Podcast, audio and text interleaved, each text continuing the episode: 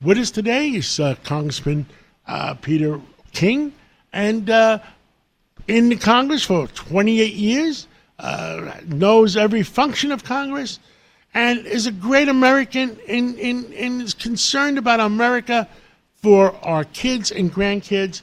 Uh, Congressman King, uh, what keeps you up at night these days? John, I would say in many ways it's how our country is changing and not for the better. Listen, I realize the times are always going to change. Uh, the country is never going to be the same it was when we were growing up, or our fathers or our grandfathers. But despite the changes over the years, it's always kept its basic fabric or its uh, basic beliefs. I just think now we're going off the deep end. Uh, everyone becomes a victim. Everyone becomes entitled to something. And uh, I, for instance, I fully support the Supreme Court decision even though there's such a backlash against it, uh, as far as college admissions, as far as saying that race should not be the factor. Uh, you should uh, find ways to get uh, the most qualified students in, and you can use different ways to uh, determine that. If you're a, a poor white kid growing up uh, in Appalachia, and you and your parents work hard, your grades may not be as high as a person who went to a private school, but I can see that person being admitted in when you look at the whole picture. Same with a person who's brought up in the inner city, but not because they happen to be black or happen to be white. Depending on their life experience, that that can be factored in. But over the last 20, 25, 30 years, uh, with, with colleges, it seems they just check the box. They have to get so many uh, people of color in, and so there's many you know white kids are being rejected for that reason, or, other, or very qualified. Certainly, Asian kids were being rejected. And also, I think it's unfair to you know the you know the black community. They're being somehow uh, branded as uh, only getting in because of of their race. So it doesn't really help anyone. And I think though I was I would have no problem if the class, school was 50% black or 100% black, as long as you're getting the most qualified people and you can determine qualifications in a different way. It doesn't have to be SAT scores. It doesn't have to be a highest grade average. If you're coming from a very poor background and you've worked your way up, I can understand why you're grades may not be as high, but you'd still be qualified to enter the school. But I think that John Roberts, the Supreme Court, uh, the Chief Justice, was right when he said you don't uh, end discrimination by creating racial discrimination.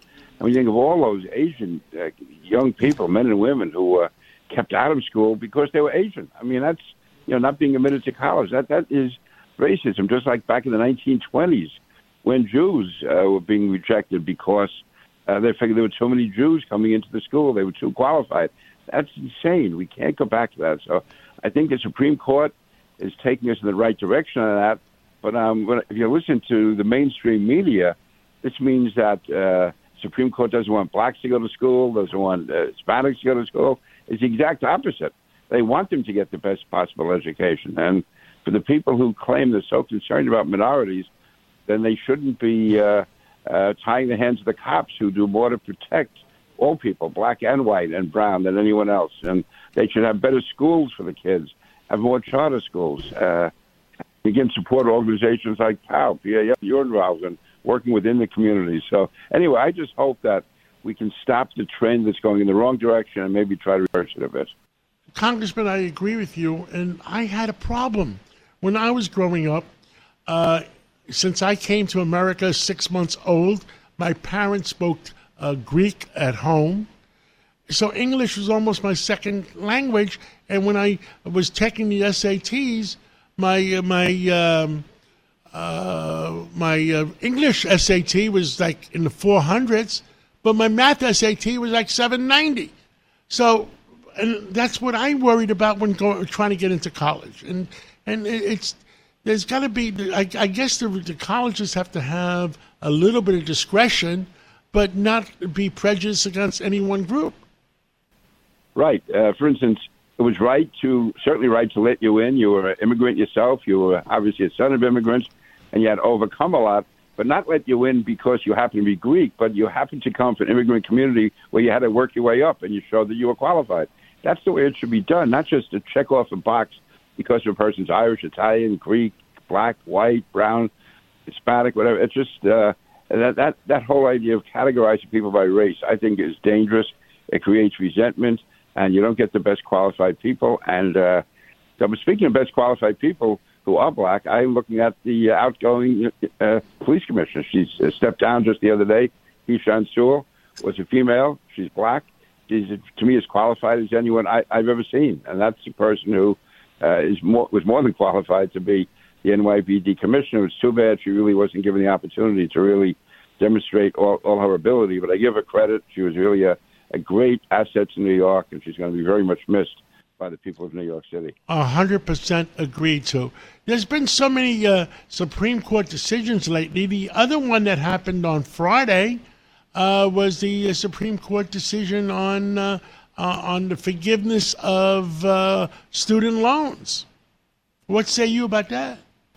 Yeah, I, I support that decision, John, because listen, to me, student loans have gone too high. It's a real burden on people. But if that's going to be addressed, it should have been through legislation. You can't have the President of the United States, by an executive order, uh, just by uh, uh, unitary action, uh, spending uh, actually, uh, in effect, a $400 billion uh, deal where he was by uh, uh, forgiving those loans. That's $400 billion that was going to be basically you know, missed from the Treasury and that, that's is wrong. That this is not a dictatorship.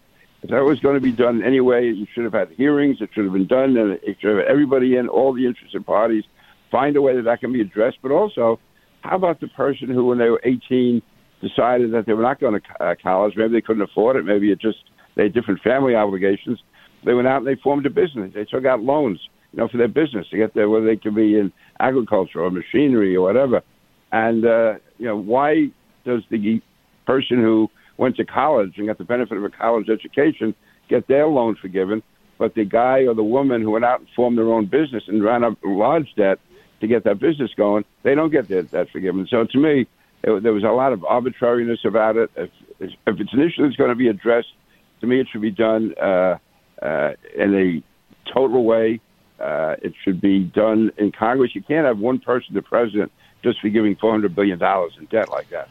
See, the only other problem as a sidebar, and I understand that we both agree 100% on both, as a sidebar, is there was no red wave uh, because all the kids believe what the president said, whether they should have and shouldn't have. They want to believe in what the president says. And 26 million applications were filed. And I guess all these people voted Democratic because they wanted their $10,000 it, it certainly worked for the president. You know, the irony is that in the Supreme Court decision, they quoted Nancy Pelosi and I believe also President uh, uh, Biden, who had both said that they couldn't be they couldn't do it. Originally, Nancy Pelosi said we can't do this because it's uh, it'd be illegal. Only the Congress can do it. The president can't do it. Uh, the president said, "I like to do it, but I can't because it's illegal." And then he went ahead and did it. I, I think it was really cheap politics by the president. Listen, I don't blame if I was 24 years old and I owed a lot of money, and suddenly the president's going to give me ten thousand dollars. I'd vote for the guy that might give it back to me.